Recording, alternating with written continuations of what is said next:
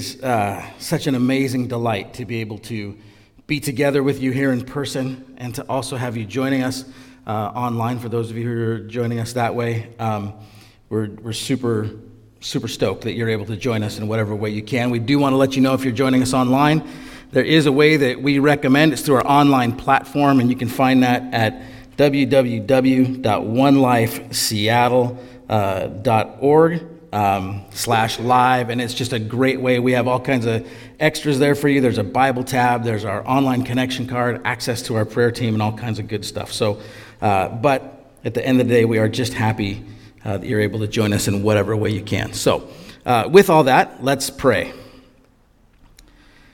God, I give you great thanks for this day and for your presence in our lives.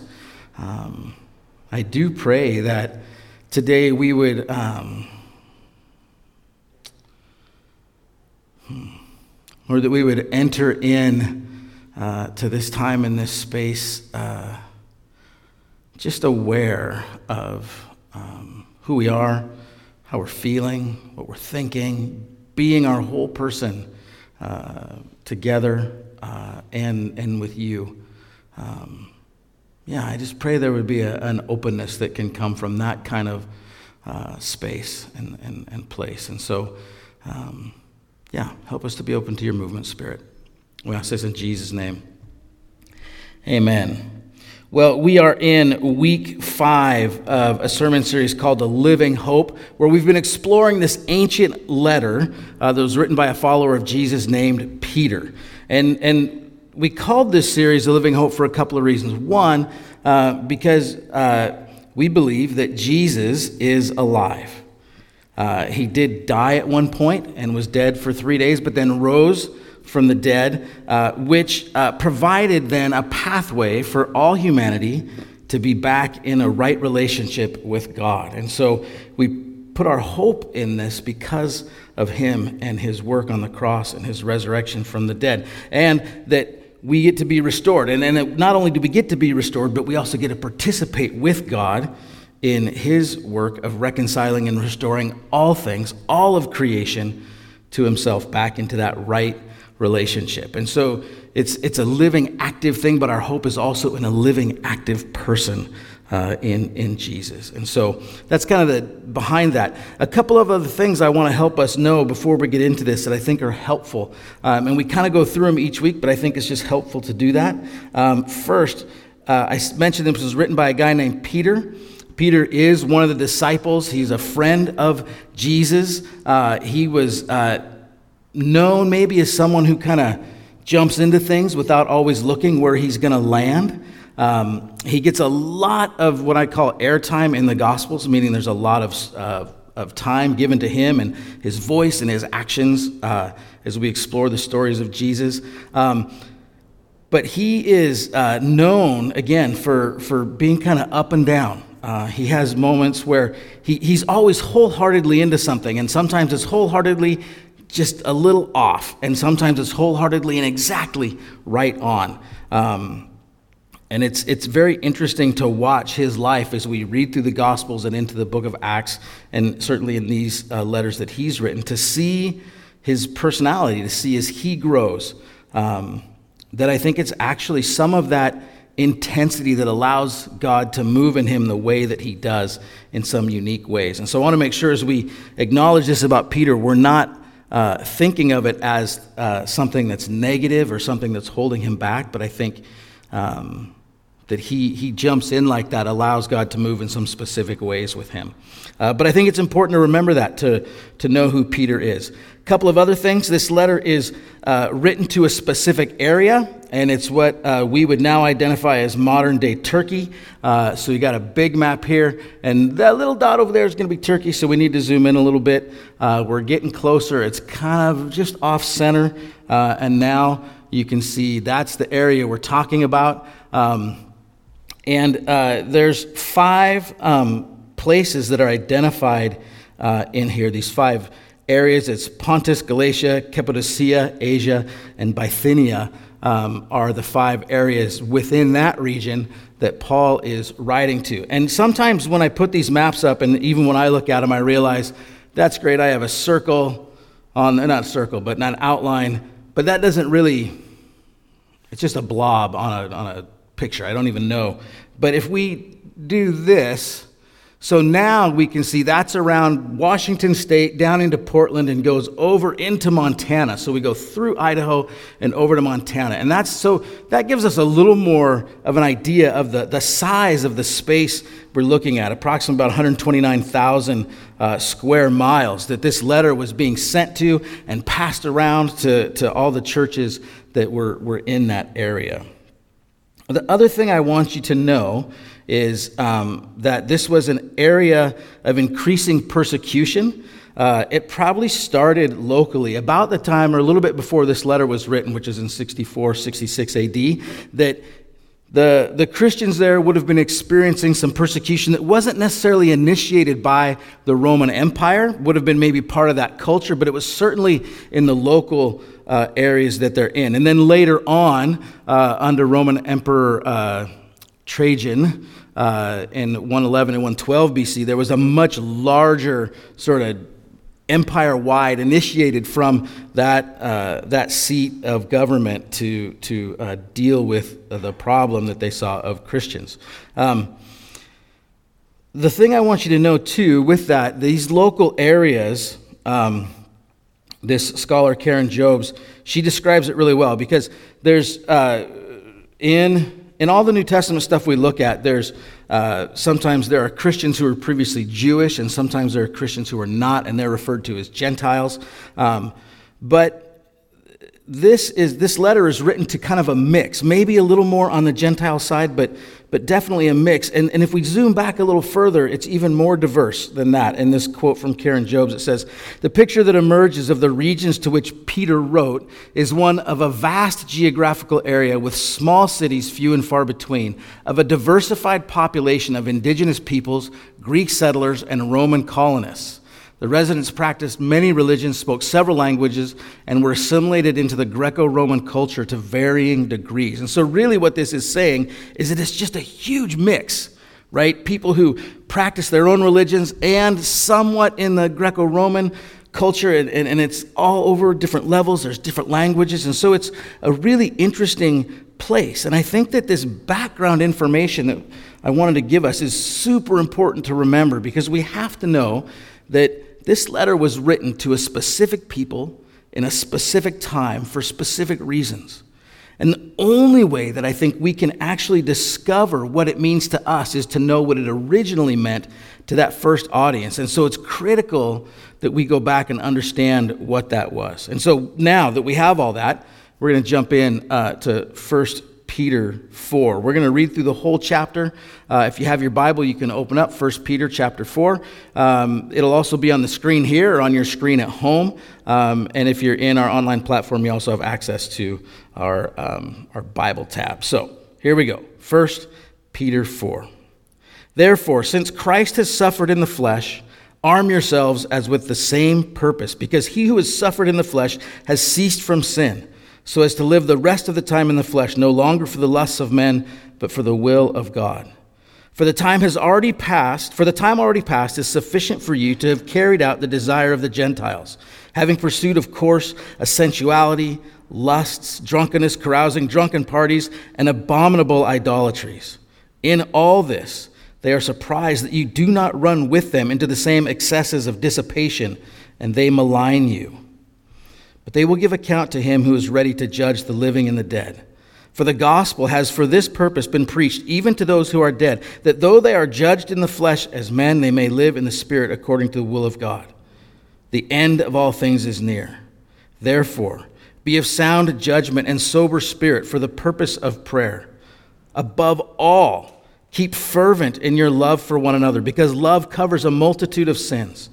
Be hospitable to one another without complaint. As each one has received a special gift, employ it in serving one another as good stewards in the manifold grace of God.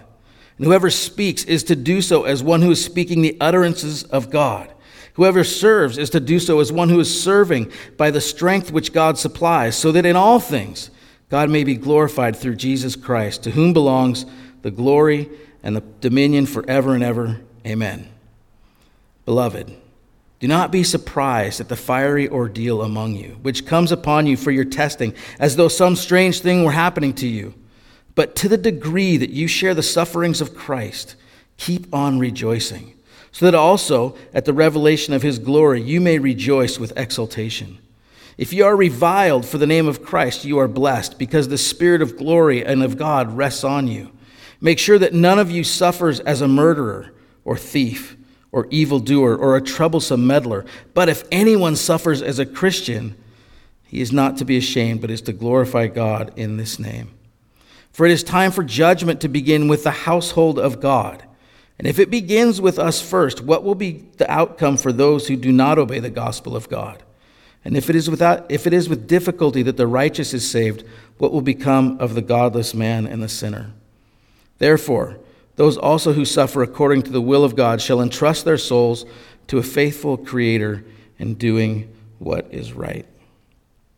I, I do want to say, um, I'm, I'm, I was uh, attempting to use an updated version of the New American Standard Bible, uh, and it appears I got the wrong one. And so there were some spots in there where uh, the gender, where it said men, where it should, should have read all people or humans, and uh, for, just for sake of reading, I didn't adjust it on the fly, so I apologize for that. Um, I, I, should have been more on top of that, but uh, just know that, that, that I'm aware of that.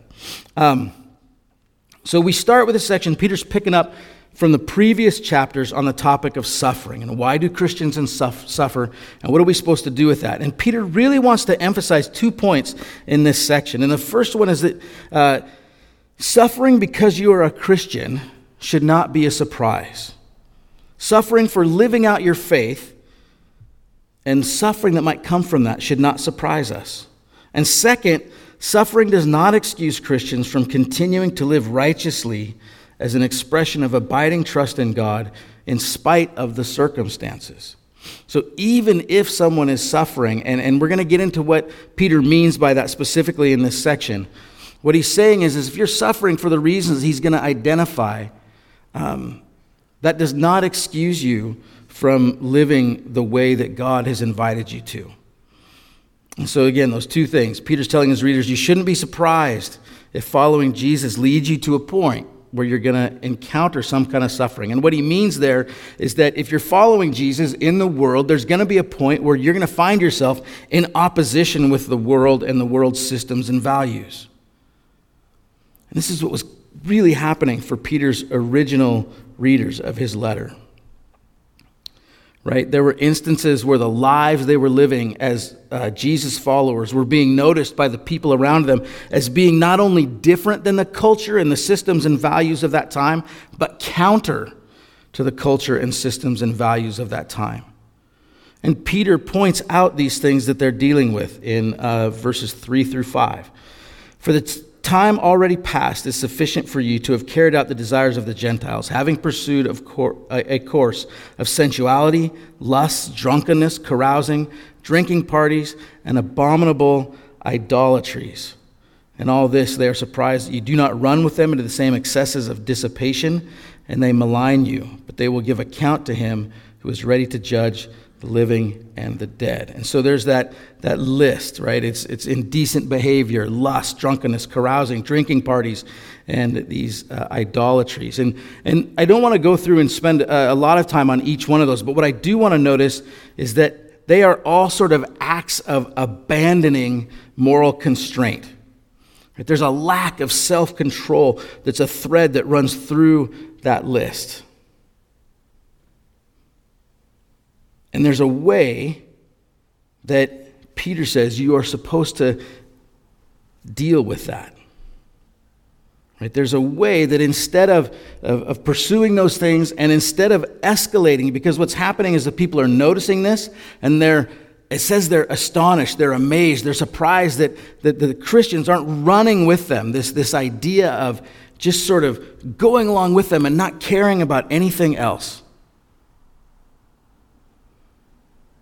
And when they see that the Christians aren't joining them, aren't running with them, it says they malign them, they slander them. Right? So this isn't just like a, a passing insult. No, I don't get you. You seem weird. Right? Or even something more intense. What it is, is it's, it's, it's verbal abuse with the intent to, to harm, right? And, and to, I'm going to ruin your reputation in the community. I'm going to slander. I'm going to not just to one on one, but everyone's going to know what I think about you. And it's in this, in the face of that, that they're called by Peter to have the same purpose as Christ. So they don't arm themselves with weapons or things that are going to help them exact revenge or escalate. They instead are called to arm themselves with this same purpose of Christ a strength to endure. It reflects back on Jesus in the Garden of Gethsemane when he, he brings some friends with him to pray right before he's going to be executed. And he goes into the garden to pray and he asks, he cries out, Abba, this word of intimacy, Papa, Dad. If this can go some other way, let's do that. But if not, then not my will, but yours.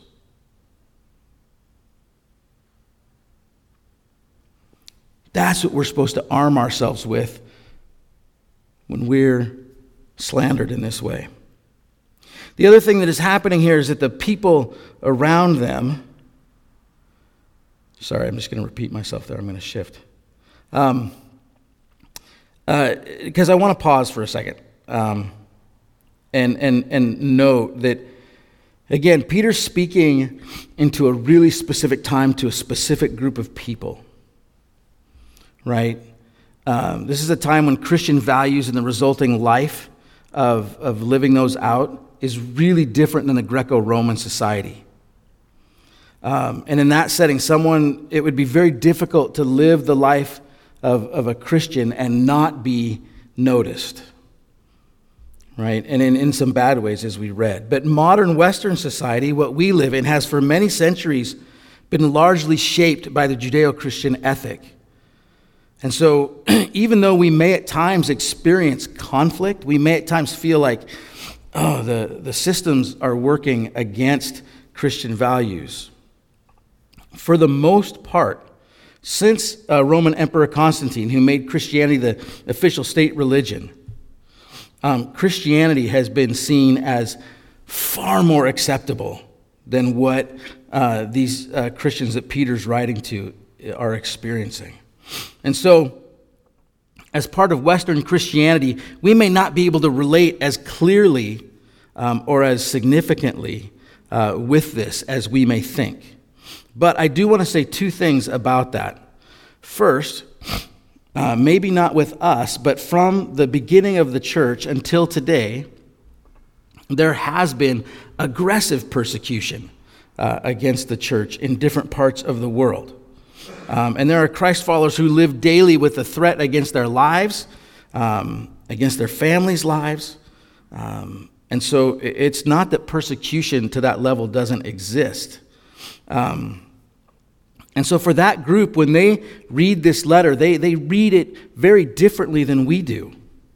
Many of them write uh, about this letter as being this pastoral encouragement from the heart of an apostle who reaches out to them to help them remember who they are and understand their calling as followers of Christ.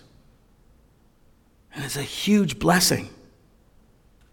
But the second thing is that the suffering that Peter is talking about here is a very specific type of suffering. It's, it's the suffering that's caused specifically by being a Christian and living out your faith. Now, many people around the world Many people in our cities, in our neighborhoods, in this building, connected online, are suffering for other reasons. And I want it to be very clear that God hears you, God knows you, and God is with you in that suffering. But Peter here is not addressing that suffering and is also not diminishing that or saying, uh, if you're experiencing, and so, so I want to make sure we don't confuse it, that if, if you're experiencing physical abuse in a relationship, this is in no way saying you just have to be a good Christian and take it. If you're experiencing racism, that you just need to pray and not do anything about it. This is when a person, as a follower of Jesus, is persecuted specifically for living out their faith. And sometimes those lines get blurred and it's very difficult. But I want to make sure that we have that in mind so that we differentiate because it's very dangerous to start saying things like, like Peter's going to say about how we respond to suffering when it's not the suffering that he's talking about. So I just want to make sure we have that in, in, our, in our minds. Because one of the goals that Peter's trying to, to get to is he's trying to help his audience veer away from the temptation to retaliate. To retaliate in a like manner, to, to take up the behavior of the people that, that, that are uh, slandering them, to, to, to start to say, yeah, you know what? Okay, I don't like how you're treating me. Well, I'm going to do the same thing to you. Right? I'm going to get revenge. I'm going to make this even, or I'm going to escalate it and I'm going to put you way down. And we see this in, um, in verse 5 because he says, when, he, when uh, people are slandering you, those people will have to give an account to the one who is ready to judge. And that's saying that it's not our role to enact a judgment. We can announce judgment, we can talk about judgment, but it is not our role to enact judgment. That's reserved for God. And that those who are slandering these original readers, Peter's saying they're going to have to give an account before God. But it's also Peter's counter to the lack of self control that was being expressed in all those activities that he listed earlier. The culture around you is showing a lack of self control and slandering you. Now you can show self control in how you respond to that. You do not get to cut loose on people. And if you do, you cut loose in being self controlled. You cut loose in having that same purpose as Christ. So Peter then is, he does this big transition. He's talked about suffering and, and, and the specific situation they're in, and then he's drawn to this space where he says, The end of all things is near. Never in all of Scripture have I read something that makes me feel more like I'm reading The Lord of the Rings than this. I'm glad to have, I'm glad to be with you, Samwise Gamgee, here at the end of all things. And every time I read this, the end of all things is near, right? I, I have this line in my, in my head. But they're in a spot where they are suffering because of the quest they've been on, and, uh, and so there is some, some tie to it. But um, but Peter's going to start this. This is the, the beginning of this final section. Um, and it's really important for us to know what uh, he means by the end of all things. Because um, it can cause us to go in different ways depending on what we do with this, right? For some people, it can be, uh, well, the end of all things is near, so what does it matter? I'm going to do whatever I want. Uh, for some people, it, it pushes us to sort of a militant kind of behavior, right? So, so what does Peter mean? What Peter is saying, really, in a nutshell, is because um, this temporal event happened where Jesus was born, lived uh, a human life, fully human, died a fully human death, and was resurrected, this moment has facilitated the inauguration, the divine inauguration of what I'm going to call the final stage of God's redemptive plan right? That, that, that Peter's readers and we live in this final stage of God's redemptive plan, right? And really, the, it's going to end with Jesus coming back, which we read about later on, um, and that's going to wrap things up. Uh, in, in, a, in, in a manner of speaking. But it's this reality of being in this last phase that Peter's going to say is, is sort of the foundation of the context, the environment for these four things that I really need you to be about. Right? The, these four kind of practical things to do in order for the church to flourish in this hostile setting. How does the church be an alternate society, so to speak, to the world? The kingdom of God, which anyone can find refuge in from the systems of the world that are bent against God. So Peter has four things that he talks to his readers about, starting in verse 7. He, he talks about being of sound judgment and sober spirit, or uh, the NIV also phrases it self controlled for the purpose of prayer. Peter's saying, in order for you to pray, you need to have a clear understanding of what's going on. You need to be self controlled in how you engage with the realities of the world. Instead of, if we come into prayer in the sense of turmoil and confusion. It's not that that can't happen or it's not that one is better than the other. But Peter's saying there's a difference. There's a difference in the prayer that I make when, when, when there's a feeling of desperation or confusion and turmoil than the prayers that I have when I'm clear minded, when I've uh, exhibited self control. And, and I want to be really clear uh, about this because let's talk about clear minded. Uh, the church has had a really bad history with mental health and issues of mental health. Um, and there will be moments when, when you can kind of pull off this thing of, I, I just kind of steel myself and muster my will, and all of a sudden, I can have a clear mind and I can think differently. But there are also plenty of times where, due to all kinds of different circumstances, where we're going to need other people or we're going to need other things to help us get to that space counselors, therapy, medication. These are all biblical ways to address those needs. And I want to make sure that we, that we know, and I think we all need to know that what I really think we need is a combination. Every single one of us is a combination of all those things. Um, and I think it's good that I think in the past uh, maybe decade, the church has begun to make turns in seeing that um, it's not just a matter of us sort of getting it together, willing, or, or only uh, asking God for a miraculous healing of some kind, um, of a very specific kind when we're asking that, but that God heals through uh, some, some different means also. Um, so I want us to, again, be aware um, that that uh, is true. Uh, but the point is, there are different ways that we can enter prayer, right? We can enter again, desperately, but that's not, it's not necessarily bad. Um, because things happen suddenly or when we get overwhelmed and we're just praying because we need something to change and we need it to change now. But Peter is saying uh, that there's such a state uh, uh that we can be in uh, that, that the best way I could describe it is fuzzy thinking, or uh, in, in, in my martial arts class, I'll often refer to it as monkey mind right? That, that in my brain, it's like, I'm thinking of this, I'm thinking of this, I'm thinking of this, I'm thinking of that. That's happening, this is happening. I'm grabbing onto that, I'm swinging to this. My tail's on that, right? And it's just all over the place. But the way this is phrased is this it's, it's, it's, uh, it, it, the preposition in there indicates purpose. And so, right thinking and clear mindedness will result in prayer. And I think Peter's concern here is that when we don't have an accurate assessment of what's really happening, when, when we're not thinking clear, when we're not able to uh, execute self control, that we're going to abandon prayer. And we're going to get to that spot where we say, well, God's going to do whatever God's going to do, I'm going to do whatever I'm going to do, and just let it roll. And Peter's saying, no, no, there's, this awareness of being in the final stage of God's redemptive movement that, that can motivate our prayer. And I want to give you an example.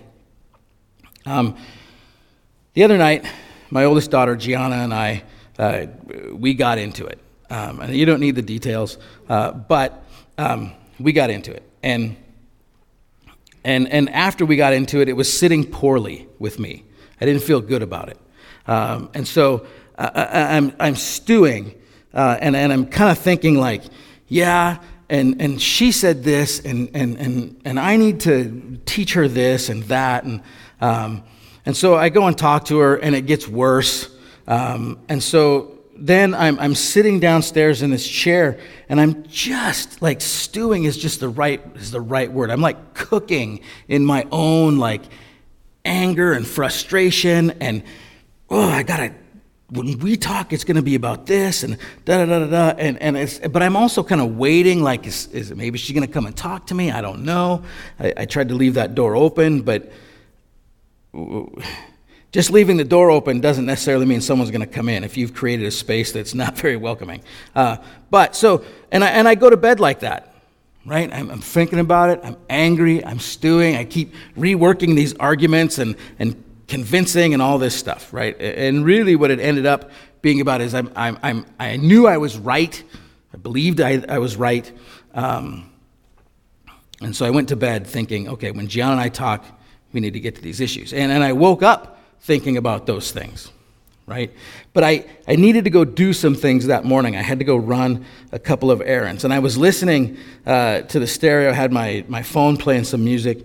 Um, and, uh, and this song came on that's called Beyond These Shores by a band called Iona.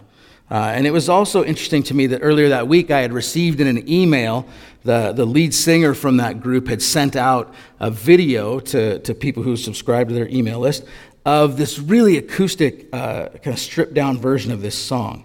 Uh, and it's about St. Brendan's voyage. Their, their whole album that that song is on is about the voyages of St. Brendan. If you don't know who St. Brendan is, he's an Irish Christian who, legend says, made this great sea voyage. And, and some people say even got to the Americas um, in this voyage, and, and, you know, and most likely hit a couple of islands in the area. But, but really, it seems like it's more of an allegorical story about becoming a Christian and all that means. But it's a fascinating story, and it's a really, uh, boy, it's a good, it's a good read. But the lyrics of the song say this: Beyond these shores into the darkness, beyond these shores, this boat may sail, and if this is the way then there will be a path across this sea.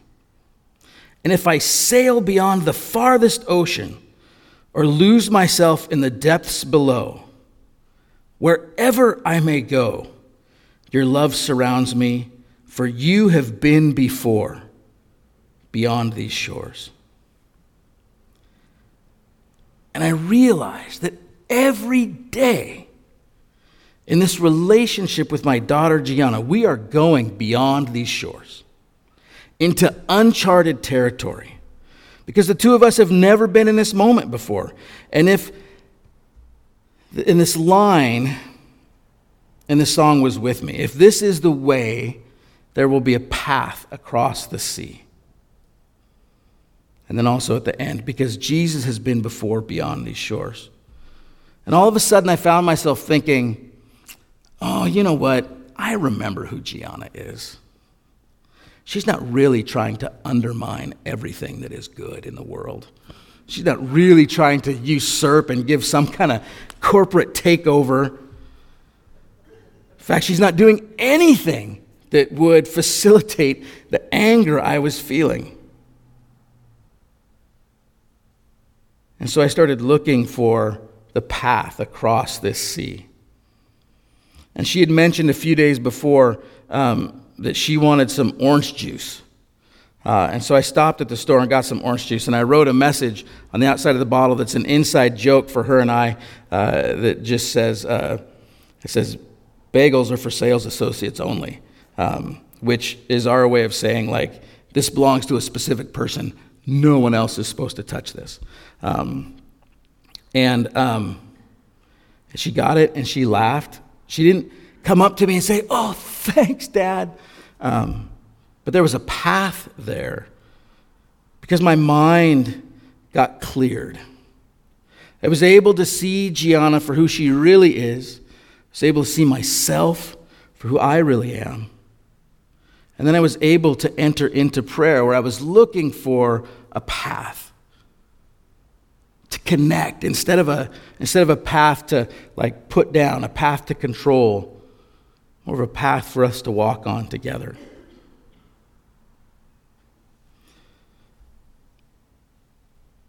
A few weeks ago or last week i talked about uh, saint sarah. Good golly timing. Okay. Uh, saint sarah and she was dealing with a, a, sin that was so prevalent, a temptation to a sin that was so strong that she said daily it was a physical fight. But what she said was, um, Don't make this go away. Give me the strength to deal with it. Right? And so there's this way when we have a different perspective that sometimes we can see something differently and pray differently. Okay, the second exhortation is to fervently love one another right? And, and Peter says we got to do this above all other things. We got to do this above all else because it covers a multitude of sins. Again, this doesn't mean it hides sins, it covers up sins, it excuses sins. It means it allows the relationship to continue in spite of that. It doesn't mean there aren't new boundaries or new dynamics. Because sometimes you put those in place so that love can happen. It means there's still a path, though. The phrase ties back to, to Proverbs 10 12, which says, Hatred stirs up strife, but love covers all transgressions. So it's probably getting back to that same kind of thing that, that, that there's hatred that's stirring up strife, that's stirring up dissension. Right? And, and, and I want to go back to a moment when Brian was leading us. It was the Sunday after January 6th, where the, the insurrection at the Capitol happened. And Brian called us and invited and challenged us to remember some of the people there that were participating in this event were part of the Christian family. And that we needed to both own that and speak to that. It would have been so easy to just try to ignore that or push that away. And in doing so, ignore those people. You're not even part of our family. But Brian invited us to a space to love, to call out, to name, to pray.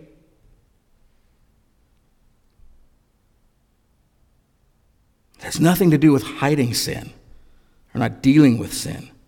It's asking the question can the community still exist?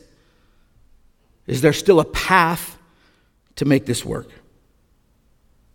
The third thing is be hospitable without complaint. And um, we've talked before about how important hospitality was in the ancient world, and, and that it often is used in, in, entertaining strangers and, and traveling people and, and things like that. And, and that's definitely part of this. But I do think that Peter, the way he phrased it is so often be hospitable to one another. Right? That, that phrase, one another, to each other, comes up in this passage a lot. And so I think that this is talking about be hospitable to anyone around you who has a need doesn't have to be a traveling stranger.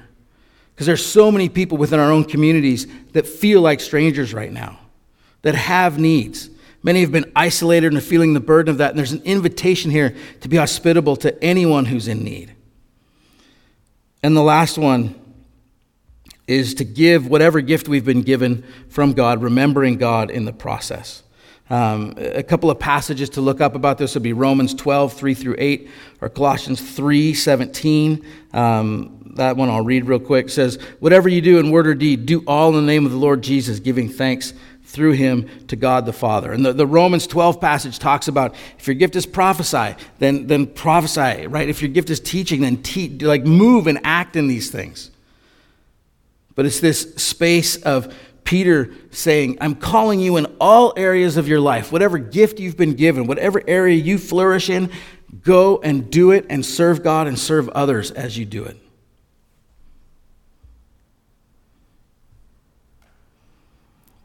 The invitation in all of this by Peter is if you're suffering because of your faith and living that out, then don't be ashamed. Take heart that you're following Christ and have chosen the right thing. It's not easy and it can't fully be addressed in a Sunday morning sermon, but your actions and how you don't retaliate, you don't seek revenge, speak to the world of God's kingdom. And then in these last stages of God's redemptive plan, we can help those who are suffering if we're not. But we also have to, to realize that Peter's inviting us to pray out of a position of a clear mind. Above all else, love fervently and to be hospitable to all and to give what we received, mindful of God who generously gives, mindful of Jesus who gave his life, and mindful of the Holy Spirit who is the gift from God that enables us to give and participate in God's work of redeeming all things. I want to wrap up. I want to ask the worship team to come up. Sorry, I'm running so long. Um, there's a ton more in here. Please go back and read the whole thing. Uh, I want to let you know the prayer team is here for you. Uh, if you have anything at all that you need to pray about, please don't miss an opportunity to do so. If you're suffering in any way, please come and be prayed for. Um, uh, we're here to, to join with you in, in praying about those things. Um, I have a couple of questions. Uh, then there'll be time of reflection, and, and the worship team uh, will then close us in a song and a benediction. The questions for this morning uh, Peter spent uh, some time reminding his readers who they were in Christ. Do you feel like you have a sense of who you are and who you are in Christ? Right? Take a moment, think about that. Who are you? Who are you in Christ? And how does that impact how you think about and live in this world? Secondly, how do you feel like you're doing in terms of being clear minded and self controlled so you can pray? Are those two even connected for you? How are you doing in terms of loving fervently, being hospitable, and giving the gifts of grace you have received? This is not any way a thing to be like, oh, you're not doing it. So it's really just a moment to think because really, what I find is we, we move kind of in and out of these, and sometimes we're more focused on this and sometimes that. And to focus on this means we can't do that, right? So it's not a like a checklist. It's just a, you know, how do you feel like you're doing in those areas? Um, and then, thirdly, if there are hindrances to you doing these things, what are they? And again, it could be, well, I've been really focused on this, so I can't do that. But it could be, ah, there's this thing over here I didn't even think about. So, in terms of self control to pray, loving fervently, being hospitable, and giving the gifts of grace you have received, but above all else, loving fervently. Okay, let's pray. God, thanks, uh, thanks for people's patience this morning, Lord, just to, yeah, endure, endure with me. Um, God, I pray that we would, above all else, love fervently we would understand that this idea of, of being hospitable and, and giving of the gifts you have given us really extends to every single thing that is happening. To every person around us, to, to every living thing, to, to, to stewarding creation, to, to our role in the cosmos, God. You've invited us to participate and to flourish. I pray for those who are suffering both for the reasons of living out their faith and for other reasons. That they would know not only that you are with them, but they would know help, that help would come um, and, and um, yeah, and reveal your heart uh, and love. Yeah. Lord, I, I pray all this in your name. Amen.